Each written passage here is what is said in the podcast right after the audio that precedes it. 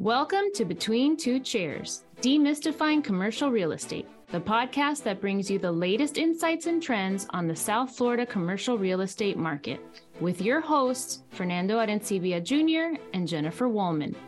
In each episode, we dive into the world of commercial real estate and break down complex concepts to make them accessible for everyone. Whether you're a real estate professional, a curious investor, or just interested in the South Florida market in general, Between Two Chairs is the podcast for you. So pull up a chair and join us.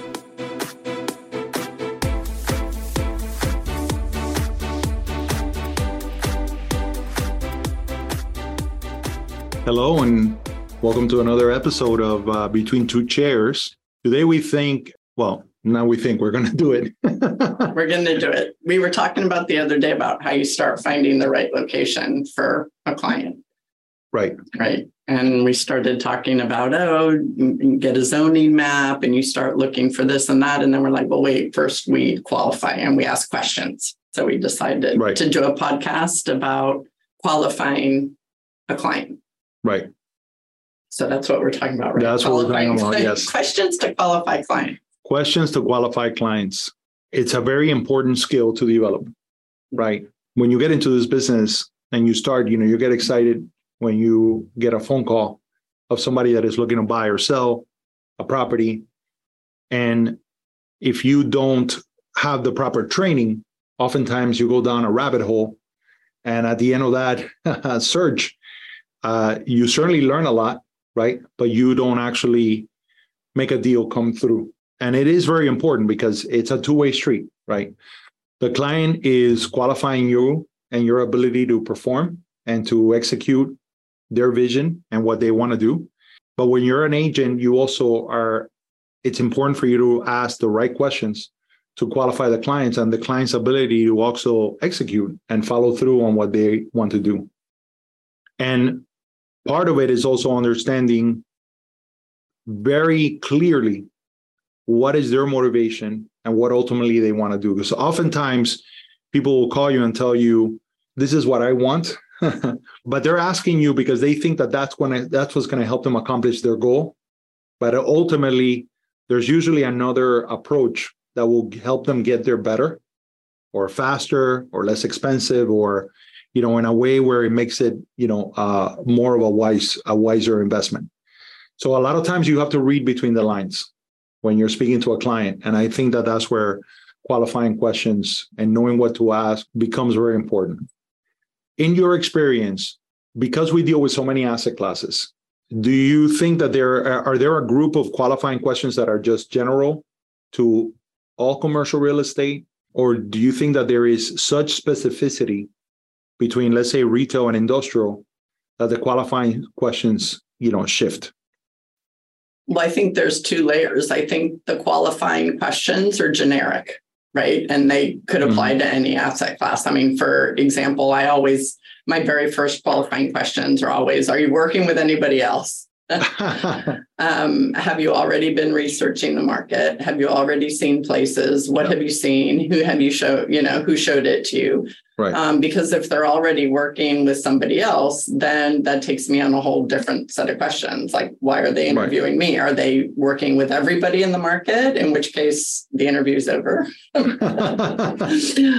and, Very valid. and not not necessarily. I mean, I could ask them why they're working with so many people and show them the value of just you know interviewing several agents and working with one and why Right. But so I think I do think that there's some generic questions, Right. and you know, a lot of them have to do with you know, is this their first venture, whether it's a lease or a purchase? You know, Right. have they ever purchased commercial property before? yeah Um, are they an owner user? Are they looking at it for investment? So I think there are some very generic questions that you can ask. And then obviously, then you get into the very specifics, depending, you know, if you're an industrial broker, you get into the industrial questions and yeah retail, et cetera. you know i'm a i'm a big baseball fan Mhm. and over the last 10 years this analytics and the breakdown of analytics has really permeated every aspect of baseball and there's been a lot of changes but at the end of the day a baseball player understands that at its core, this is really not a complicated game, right? You have to see the ball and you have to hit the ball. And so some of this may sound complex, but in reality, it, it's really all about the approach. The purpose of the qualifying questions is to see what really is the target that we're trying to hit, you know? Right. And so aside from your first question, which is what every professional agent would ask, is to find out, you know, are you looking to me to be your exclusive representative in this venture and to be your partner in this venture? Or is it that you're throw, throwing a really wide net and seeing, you know, what comes up? I think aside from those questions to find out, you know, what is their intention to, to interview you or to or to reach out to you is first and foremost is you got to put people in two groups, I think. The owner user and the investor. When it comes to commercial real estate, regardless of the asset class, don't you feel that that is that is the most important thing because the owner user, the owner of the company that's going to buy that industrial warehouse or or is going or, or lease that retail mm-hmm. space, mm-hmm. right? Is going to have a set of criteria and requirements, and they're going to look at that uh, investment that they're going to make, even even through the lease, they're investing, and that that is the right place for their business to thrive. What I find interesting is that they're going to look at it differently than an investor that is going to look at numbers. Yeah. They're going to look at an array of other factors, right? Correct. So if you break it down, you you break it down. At least for me, owner, user, investor, and then I break down: is it a lease or a purchase? Correct. Right. Mm-hmm. And now I think the first set of questions is really about motivation. Would you it doesn't look like you are in agreement with that, which is great because I don't want to agree all the time. Okay, it makes for a very boring Do podcast. No, just kidding. just kidding. Just kidding. Um, I think it depends, you know, because a lot of this whole pre-qualifying is also developing rapport. So I don't immediately start with timing. I usually start with you know, asking them, okay, obviously we've already categorized them, you know, what they're using the space for or what they're interested in the space, whether it's for an investment or as owner user, then I usually ask, you know, I just start kind of rambling off questions like I do. I'm like, you know, did they already have a location in mind? What are they thinking of? What is their demographic? So I try to get a wide overview of what they're looking for. And that kind of goes to your reading between the lines, because I feel like getting them to talk about the big picture, then it's a lot easier to narrow them down to things yeah. like timing and budget and everything else. But usually that comes later. I also feel like if I start with, you know, are you working with anybody else?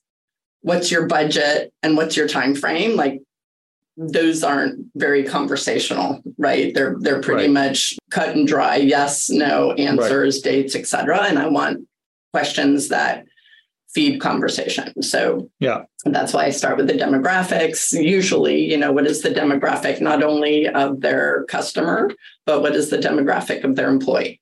If demographics mm. are important important. If they're hiring, you know, are they planning on hiring locally mm-hmm. or are they bringing employees in from out of state? And all of those questions have to do with the much bigger issues that we get into later which are about a location and you know if an employee is coming from boston chicago new york where there's great public transportation and i'm going to put the location out in some area where they're going to have to be driving, that's an issue. You know, my kids, I have two kids who didn't have a car. Well, one still doesn't have a car. He lives in London. The other one lived in Savannah, uh, New York, and Washington, D.C. She didn't have a car for seven years until she moved back here.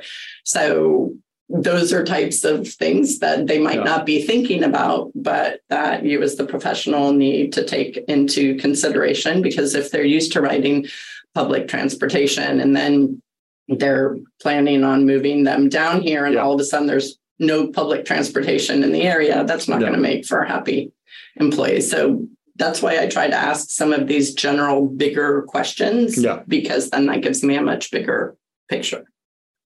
This might seem to be too wide of a of, of an approach, right? Because I think that what happens with qualifying questions is you give people a script of mm-hmm. what to ask, in what order, and how to go. But the reality is that what what often is you will never find in a script is what is your mindset. So my mindset is always on what happened to get you to make this call to me? How did you get to me? And what has happened in your business, in your life that you're looking to make this decision? You know, I want to know as much. And and to your point, it serves multiple purposes. Number one is building rapport, right? Because mm-hmm. you know that that's an important component. Number two, you are scratching beyond the surface. Now you're getting into what is there, you know, which is what I mean by motivation. Not not exactly timing and you know how mm-hmm. quickly, but those questions are they kind of happen later in in the the initial conversation. Right. But what I really want to know is what is their uh, what is the story of their company? What is their story of as an investor? I want to find out how much experience they have. Is it, if they're an investor, I want to find out how much experience they have. Really, if they're an owner user, the same thing. You know, I, I want to understand a little bit more about the kind of conversations that I'm going to have to have with my client. Is it going to be the first time that they're going to lease a retail space? You know, we we both you and I have represented a lot of food and beverage companies. Did they start with a food truck? You know, and right, now they're going right. to brick and mortar. Do they understand that transition how, how, much education i think a big part of what we do is educate Correct. but it's it's it would be the biggest fallacy about education is that it's a one size fits all lecture being on a lectern and just basically spewing out data and information you know the magic sauce of education is finding out who really is your audience and what kind of information they need from you that is really going to make a difference. Well to your point about asking you know uh, a user let's say a tenant in this case if they have any experience. Well, one of the reasons we're asking is we want to know because then we're going to have, if they don't have experience, then we have to do a deeper dive into what they're doing. Do they have a business plan? You know, what are they thinking in terms financially? Do they have the financial backing, et cetera? And what they might not realize is that every single landlord is going to ask,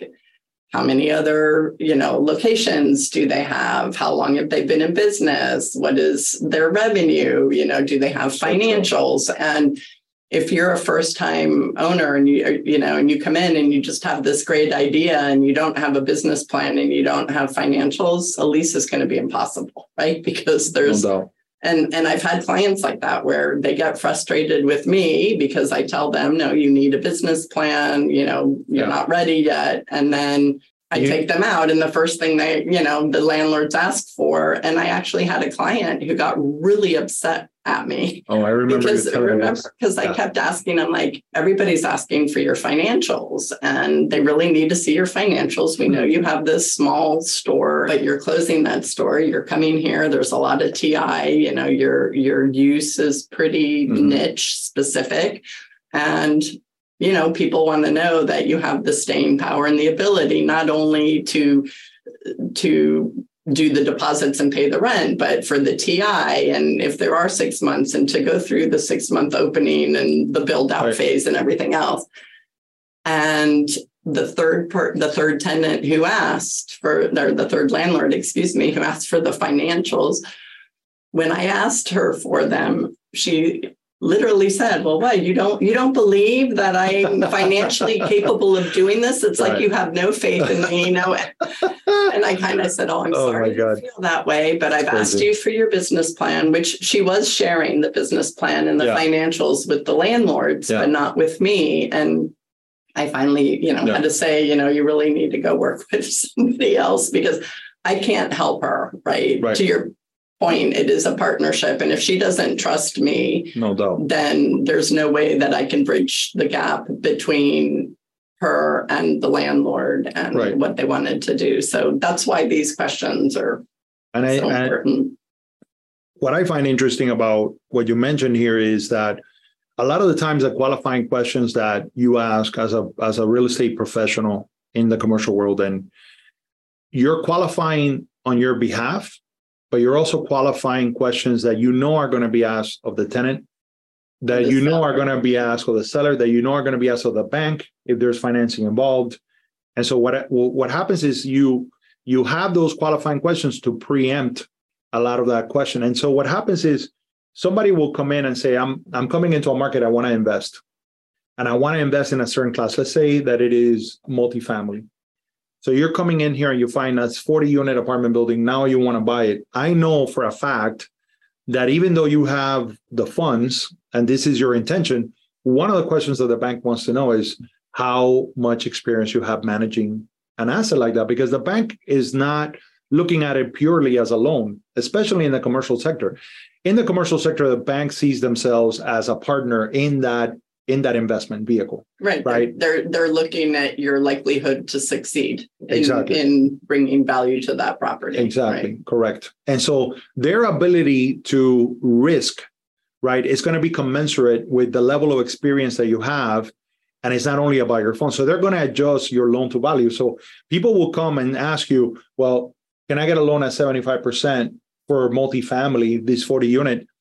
The, the answer is the answer is it depends Right. right? Because I've seen people that get a 75%, and then I see people that can only get 60. And part of that is because that percentage is based on is commensurate with the risk that the bank is assuming. So a lot of the questions that that you ask as a professional to qualify the person, you're almost asking them on behalf of other people because you know those questions are You know are they're coming. coming up down the pipe, so you're Correct. just preempting them to make sure you can either help the client find those answers if they Correct. don't have them, or get that information if they don't have it, or just let them know that they're too early in the process and that down the road they're gonna. And I and I had that with the gym. They were great, and I'm like, "Do you have a Yeah. business plan? No. Right. you have funding? No." I'm like, "Then you're not ready to look at Yeah. property." you know, I'm like, so Well, let me throw another thing here because I think it's it's uh, and you kind of alluded to it is I work with this great engineering firm and we found them a space in Doral. Um, they're actually now have grown tremendously, but in their period of growth, they also have offices in West Palm and in Orlando. And the owner of the company called me and said, "Look, I, I need help in these two areas. Can you help me?" And I connected them with a great broker in Orlando to help with the Orlando expansion but I took care of West Palm. You know, it's an hour away from from me, and and I really wanted to take care of them. And so, well, the first thing I did was have a meeting with the employees in West Palm Beach, mhm, right? And I had a meeting in their current offices. I know that we're expanding, but I, what I really wanted to get from them is what is of a priority to the employees. So in that way, your mindset shifts. So like ultimately, who is my client, right? right. my client at that moment in my mindset becomes those employees if we are able to satisfy a lot of the requirements of those employees that would be of incredible service to my client mhm. right? And so that is another component of these qualifying area that it, it is not just one size does not fit all. And we found out that the employees in Doral had very different requirements than the employees In in, Palm in Beach, Palm Beach you know? And it had to do with the amenities in the building. It had to do with proximity to certain areas. Location was very important. And for example in uh, i remember one of the things that was very very important was the reliability of the internet and and that whole it structure within the the building because these guys are working sometimes you know 12 hour shifts to deliver um, an important deadline and the last thing they need is to have hiccups on that Right. you know? And uh, so you know like that there's there's just a lot that goes into qualifying a client. And uh, and ultimately right i think the overall writing principle is you really just want to be of service Mhm. and the best way to be of service is to really dig deep into you know Mhm. all of those aspects and Right. And the digging deep does come after the qualifying. So a couple of my other qualifying questions are do they have any special needs for their space? So I was dealing with a crypto mining company and they Mm, have a huge energy requirement. Like, Correct. oh my God, I had no I had no idea how much Yeah. energy is involved. And there were very few places in Miami-Dade that so forget looking at all of the areas that allowed crypto mining. There there was literally like a pocket that where it would work. correct So I also worked with the distillery. They needed, they require huge amounts of water and sewer capacity. So then it's like, okay, I have to make Right. sure that every site had that. So um, those are some of the general qualifying Yeah. questions. And then at the end, I always like to ask, is there some information you want to share with me or a question that I haven't asked that I should be asking you? Because you never know if there's something that during the discussion they're thinking about, but they're busy answering your questions Yeah. and everything. So when you ask that, that kind of gives you some more insight, you know, and then sometimes they'll say, yeah, I need to move quickly because I just sold my building or Right. something. But And then there are very specific questions that are uh, part of qualifying that are specific to the asset class. correct. So, like in industrial, you want to understand whether they're looking for uh, dock height doors, how many do they need? Power is an important component of not only if it's three phase power, but also how many, how much amp, and that depends on whether it is a manufacturing company or if it is a distributor. You're going to look at location, be very important, especially if they ship a lot. I always like to start with a zoning map, and we'll we'll get into this in in another uh, podcast. But the reason for that is because it it just gives me a really clear picture of what the planning department uh, or the urban developer intended for that space. Because when they develop that, they're developing it because they want to encourage a certain kind of build in in those areas. And there's a reason why usually strategically those things make sense. Mhm. So what are the things that you would say are very specific to retail or very very specific to office that uh, that you would ask? I mean, other than my general questions, I don't know, you know, if they're an existing, if they're an existing retail, I'll ask what their current sales are, what they're expecting for the Yeah. space, what their normal, if it's a restaurant, again, sometimes what's your average, what's your average bill, right? What's the Right. average bill for a consumer? Because that'll also depend on, that goes Yeah. back to the demographics. So I rely Yeah. heavily on demographics. Um, That's very smart to to to rely heavily on that. And for example, you you you get a lot of people that are looking for a certain kind of density. They want to know how much is how much daily traffic is in front, how much Mhm. exposure they have. Right. Those things are important to them. Eh, yeah, others they find that the people that are going to come to visit their business are are going to find them in other in other manners right. right? And I find it interesting. Like in office, we've we've gone through this period of the opposite of, of density. You want you want to have less density. Mhm. We went through a little bit of that after the pandemic, in the sense that pe- we people wanted to be more spread out. But I think more than ever, if you look at it, amenities of the building and amenities of the location have been very important. And I've seen people market office uh, products where maybe the uh, the building doesn't have a lot of amenities, but the neighborhood is the amenities. Right. You know, the neighborhood has so much that attracts people and that makes them comfortable to work in that environment that and that invites them back. I, I think we've we've gone through that shift where every employer is looking at it from the point of view of what can the location add value to me by enticing people to come and work at my office. you Right. know? And if you're if you have an office in a great location, like I know, you know, Brickell has been booming with the class A office space and it is, it's because you have public transportation, it's super walkable. There are hotels if you're an international company, so you have visitors, it's super easy.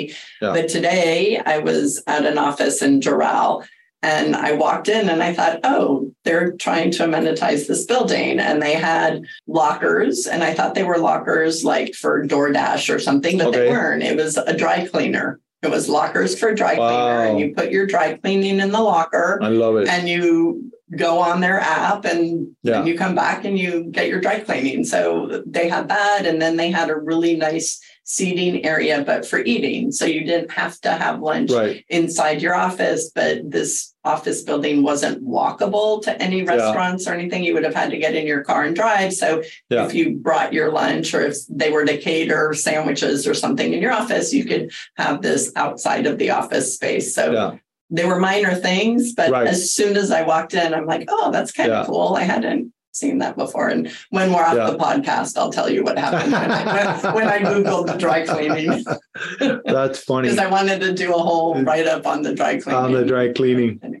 But it's interesting because a few years back, we saw um, a company I think came out of React. I mean, I'm sorry, to out of Reach that their whole business plan was to basically make a deal with Multifamily. multifamily apartment buildings, large large scale apartment buildings, and maybe even small scale hotels to basically uh, lease out their entire lobby area and for them to create the amenities that were going to be in there. Correct. That was an interesting component, and I- and I think that there is a lot of room for creativity in commercial real estate, even with spaces. And you know, we'll, again, we'll we could delve into that, but the idea of adaptive reuse and that's something that i always find so so incredible about when you're looking at real estate that it's not only what it is currently intended as, as it's used, but is what is the potential use of the space. Right. And you, you know? can you can going back to those, you know, qualifying questions is in having that conversation. Yeah. Sometimes, and to your point of the zoning map, you, because you've done those qualifying questions, it's going to open your mind up to like, okay, yeah. they they really should be in this area based on everything. I know my gut's telling me they need to be here, but right. there's nothing here in that zoning. Well, is there a building mm. that you might be able to do a change of use on that you might be able yeah. to adapt to their use? Correct. And then all of yeah. a sudden, you're not only providing an amenity in that neighborhood, but you're yeah. Putting this company, owner, user, tenant, whatever in, no in their ideal space. So, and a lot of that thought process and that creativity. Um, to your point, there's a ton of creativity and commercial real estate. Just go on Twitter and you get some really yeah. great creative stuff. But um, so true. But yeah, I think that those qualifying questions also help open yeah. your mind to the possibility like, okay, just because it might not be zoned or just because this location might not be exact, is there something that we can do within it to make right. it the perfect place for this use? No, without a doubt. And I, I could think of also, you know, there are some things that are generic, like mm-hmm. parking is always going to be a, right. a question, you know, and part of it is because you need a certain ratio in order to get your certificate of use from the county or the municipality so that becomes an important component. And I had a client one time, uh, we were looking at a shopping center that is right off of 67th Avenue on Bird Road. And in the shopping center, they wanted to put in a restaurant. They wanted to put a sushi restaurant, and that was their um, their priority. There was a little space available, but the landlord had a question about whether they had enough parking spaces. So the landlord had to do a parking study. You know, the way they do that is they look at the the use of all of the units that they have. And they basically say, well, we have so many square feet of restaurant space. We have so many square feet, you know, basically a, a, a dry retail. And so um, if they have an entertainment, all of those stuff, and then they figure out based on the parking spaces that they have. And also in that case, they also had an area that they wanted to designate to build a corner parcel. And so um, a corner structure, and I think it was uh, Starbucks that eventually went in there. So the landlord came back and said, "I'm sorry, I can't put a restaurant in here that is larger than 1,200 square feet, because mm-hmm. otherwise you just won't have the ratio. And when you go to the county, you just won't get the certificate of use, so it, it won't work out." And I remember that my client got very upset and he he thought that they were manipulating the numbers and i'm like well that, that doesn't really make a lot of sense right. i mean they they want to rent you the space Right. But they're also confined within the guidelines of what is allowable use right. within their space. And that's another component here that to your point about you know the complexities of finding a space it's not only okay this would be a perfect location i may not find the space and it might be for a multitude of issues and you know sometimes those zoning laws are going to also limit your your right. ability to find the so like in that shopping center so what i have seen people I have seen some very creative owners in mm-hmm. in pinecrest for example down right. here where they you know same thing they have their parking ratios but if they want a restaurant and the restaurant only opens at dinner right, right? so they will open from let's say five o'clock on yeah and there's a bank in there and the bank closes at five well now all of a sudden right. they can not manipulate it, but they can make it work because yeah. the parking required for the restaurant doesn't overlap with the parking required requirements right. on the bank. Right. Makes sense. Exactly. So um, it's also exactly. kind of keeping an eye out for those little nuances. But mm, no doubt. There are a lot of a lot of different uh, you know nuances that are there. So All right. next one we're gonna talk about in our next episode. We'll oh. talk about how these qualifying questions lead to location, location, location. Absolutely, and that that's when you know I'm I'm gonna really nerd out in a zoning map. oh, good. and I'll give you my I'll, I'll give you my sense. So we're ready for the stat of the podcast. And oh. yeah, yeah, uh-huh. No, Would you like me to go first, you, you ma'am? Go first. Yes. All right, I'll, I will go first. So I was reading this today, and I think this is an interesting conversation because there has been a lot of commercial development of apartment buildings that are specifically uh, suited or created for Airbnb, that are mm-hmm. created for short term rentals. Mm-hmm. And I found that interesting that Airbnb investors in Miami Dade last year made over $75 million. And Florida as a whole, Airbnb investors brought in over $3 billion in revenue in the state of Florida. Miami is one of two counties, one of the top two counties in uh, in the state with the most Airbnb uh, revenue generated. Number one, right, be, right, right behind Osceola, which of course has Orlando, Disney, right. Disney so it, it, makes sense that these two counties would uh, would be at the top of the list. I love that stat, not because it's Airbnb, because I know there's a lot of right. issues and a lot of going back and forth sure. between Airbnb and hotels. But yeah. I like that fact coupled with our hotel stats, which, you know, we have some right. of the highest RevPAR and occupancy no rates doubt. In the country. So right. it just goes to show that Airbnb and hotels can coexist. Ah, exactly. And there's a need and a demand for both of those. No so, um, especially in Miami Dade, especially in Miami Dade or, yeah. or Orlando or, right. you know, any of these big yeah. tourist areas. No, Jennifer, Miami Dade, that's no, it. no, you're absolutely right. So my fun stat was that the US real estate investment market is valued at nearly $21 trillion. Wow. And nearly half of those properties were purchased by individual investors. So oh, wow. to me, that was a super impressive stat. And that came from James P. Nelson, who is the principal and head of Avison Young's Tri State Investment Sales up in New York City. And he's the author of a book called The Insider's Edge to Real Estate Investing. Hmm. Um, but I thought that was really interesting. Nearly $21 trillion, and half of that was purchased by individual investors.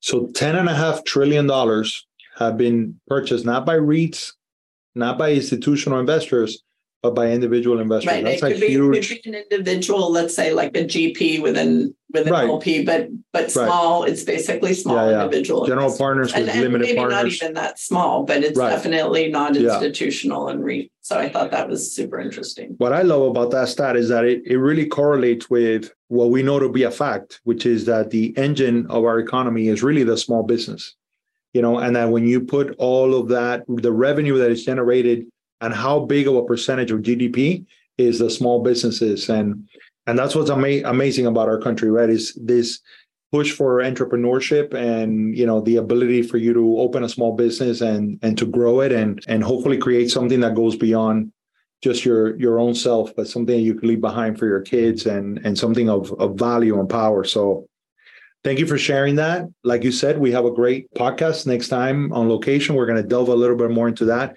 Thank you all for joining us. Thank you for pulling up a chair, and uh, we'll see you next time.